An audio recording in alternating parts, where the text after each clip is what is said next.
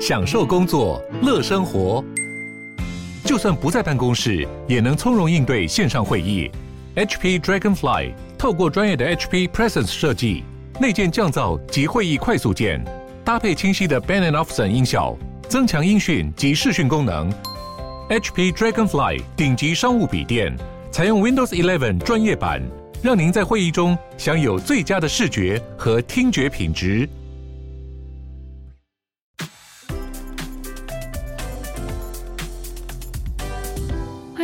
鲨鱼，带你关注那些有流量却没声量的有趣资讯。用十分钟的零碎时间，一起跟上这个永远跟不上的世界。Expedia 是全球知名的旅游网站，网罗了很多大家会想要参加的旅游活动。不过几天前，他们宣布了修改的公司动物福利原则，当中就明文禁止了所有包含鲸鱼、海豚秀的行程。也就是说，以后在他们包山包海的网站中，就不再贩卖含有鲸鱼、海豚秀的行程了。近年来，大家越来越在乎动物福利，而鲸鱼海豚秀其实就是虐待动物的感觉。英国首相强森的老婆也呼吁，希望可以禁止这种有包含人工饲养海洋生物的表演和景点。其实这也就包含了很多以娱乐为目的的水族馆，就算没有鲸鱼海豚秀，只要是有跟人接触互动的都不行。动物福利团体非常希望其他的公司也能跟进。世界野生动物保护组织的凯萨琳说：“Expedia 做出这一步真的是让他们非常感动。他们从2019年开始致力于忽略这些旅游公司，因为旅游公司其实在这个产业当中扮演重要的地位。现在的人都习惯从旅游网站去选购旅游的行程。”那些表演金豚秀的水族馆，很大的营业额也都是来自于这些网站。所以，如果像是 Expedia 这样的公司愿意站出来阻止金豚秀，光是不要在他们的网站贩卖这些金豚秀的门票，就已经能够大幅削减金豚秀的能见度。英国最后一家有金豚秀的地方，二零零三年就已经关门了。所以，其实英国人很早就已经摒弃了金豚秀，但是他们的国人还是可以在网站上购买外国的金豚秀门票。全世界大概有三千只海豚还在做这种表演的工作。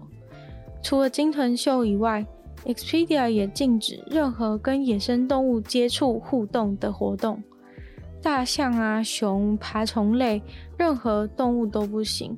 奇特动物的咖啡厅、餐厅，行动动物园也都是不允许的。基本上原则应该就是把良好环境下展示动物设为最低的极限。如果还要去互动、抱它们啊，或是摸来摸去干嘛的，其实这些就已经进入了虐待的范围。前阵子提到北韩即将面临饥荒的事情。北韩领导人金正恩后来又直接公开请北韩人民少吃一点。为了因应这个惨烈的状态，他们决定开始大量繁殖黑天鹅，来作为他们国家对抗饥荒的蛋白质来源。简单一句，就是北韩进入了黑天鹅肉大时代。北韩的报纸马上就发出了关于黑天鹅肉有多好吃的新闻。当中还有提到黑天鹅肉有怎么样的医疗功效。在去年十月，他们就在北韩的东岸建立了黑天鹅养殖场。而早在二零一九年，其实他们就已经有这样子的规划了。不过，海外记者却分析说，北韩虽然先前早有计划。但基本上走到真的要吃天鹅这一步，只是代表了他们大规模种植农作物的情况很失败。虽然的确是有一些天灾、气候变迁等等的问题，但是种植的技术看来还是非常的有待加强。现在北韩一公斤的香蕉已经要卖到四十五块美金了。关于黑天鹅到底好不好吃、能不能吃的问题，现在在美国和大部分欧洲都没有办法吃到天鹅肉，但是在历史上是有吃天鹅肉的事实。天鹅肉在一千三百年代的时候的法国是完全合理的食材，在维多利亚时代的英国，还有十八世纪的北美洲，也都有吃天鹅肉的记录。从空气中做出肉到底是什么概念呢？但这确实是真的科学，而不是科幻小说的情节。一个以伯克莱大学为基础的新创公司叫做 Air Protein，他们用了一个受到 NASA 启发的发酵技术来转化二氧化碳，把二氧化碳变成可以吃的蛋白质。前几天也有讲过跟麦当劳合作的 Beyond Meat，还有其实别家公司像是 Impossible Food，他们都会用豆类来做植物肉。但是 Air Protein 他们既然是空气蛋白质，就是要用空气来做肉。他们直接从空气中网罗这些二氧化碳就可以使用。这家新创公司今年募资了三千两百万美金，很多投资者甚至也都是有名的知名公司，像是现在已经改名叫做 GV 的 Google Ventures 也都有投资。很多大公司都想要抢占没有肉的肉的替代性蛋白质市场。Air Protein 的创办人，他本身是一个得过奖的物理学家，他希望空气蛋白质的技术可以制造出最永续的肉。他们的肉不仅可以改变传统上畜牧业制肉业巨量的温室气体排放、能量耗损，甚至还可以减碳。减轻整个地球的负担，他们会想到要从空气中做出肉，其实是启发于二零一六年的一场 TED Talk。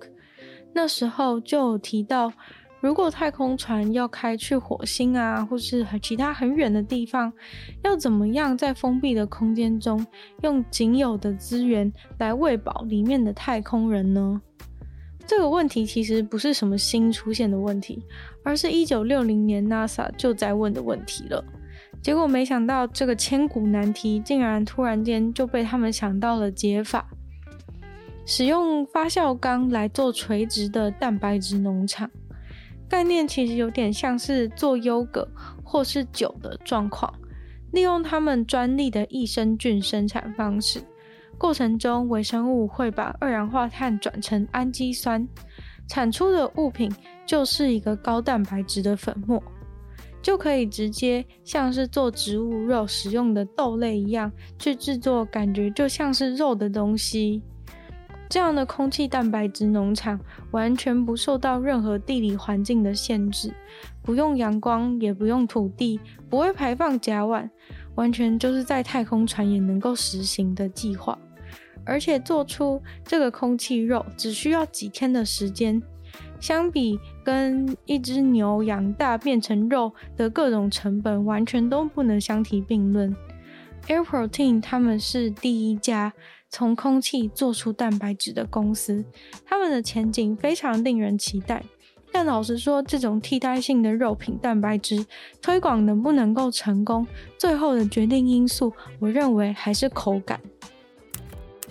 伊朗的最高法院最近判了两个人死刑，其中一个是二十七岁的男子，其中的另一个是三十三岁的男子。这两个男子通奸被抓了，因为至少其中一位男子有老婆。老婆录下了老公跟另外一位男子性行为的画面，交给了警察，想要控诉他出轨的行为。但结果现在他们双双被判了死刑，老婆又哀求法院放过他，至少不要判死。但是老婆的爸爸要求死刑必须要执行，还女儿和他们家族一个公道。尤其这次的案子又是两个男人的通奸，所以更令人气愤。而法院也完全赞同爸爸的看法，所以就死刑确定了。在伊朗的法律规定下，如果被害者家属原谅被告的话，死刑的判决是可以转换成监禁就好了。伊朗的法律是从一九七九年革命以后，从伊斯兰教律则中诠释出来的，一直沿用至今。而通奸在他们的法律之下，可能会被判丢石头砸死的死刑方式。而二零一三年的时候，他们的法律有了小改革，可以让法官决定要不要用别的方式来执行死刑。除了丢石头砸死以外，也有很多法官会选择吊死这个方案。这次两位男子的同性相奸案，不知道会以什么方式执行死刑。根据人权团体的追踪，最近伊朗已经有所进步，在去年的两百四十六个死刑当中，只有一个死刑是在大庭广众之下执行的。今天的鲨鱼就到这边结束了。喜欢鲨鱼的朋友，记得帮鲨鱼分享出去。可以的话，在 Apple Podcast 留星星，写下你的评论。那对鲨鱼的新闻内容任何想法的话，也都非常欢迎在任何留言区的地方写下你的感想，我都会在回复哦。那也可以去收听我的另外两个 Podcast，其中一个是时间比较长、主题性内容的《女友的纯粹不理性批判》。另外一个是我的新节目，听说动物会跟大家分享一些有趣的动物小知识，喜欢动物的朋友一定要追踪起来。那也可以订阅我的 YouTube 频道，是追踪我 IG。那连结的话都会放在资讯栏的地方。然后我们下雨的话，就希望可以顺利在每周日、四、六继续大家相见。那我们就下次见喽，拜拜。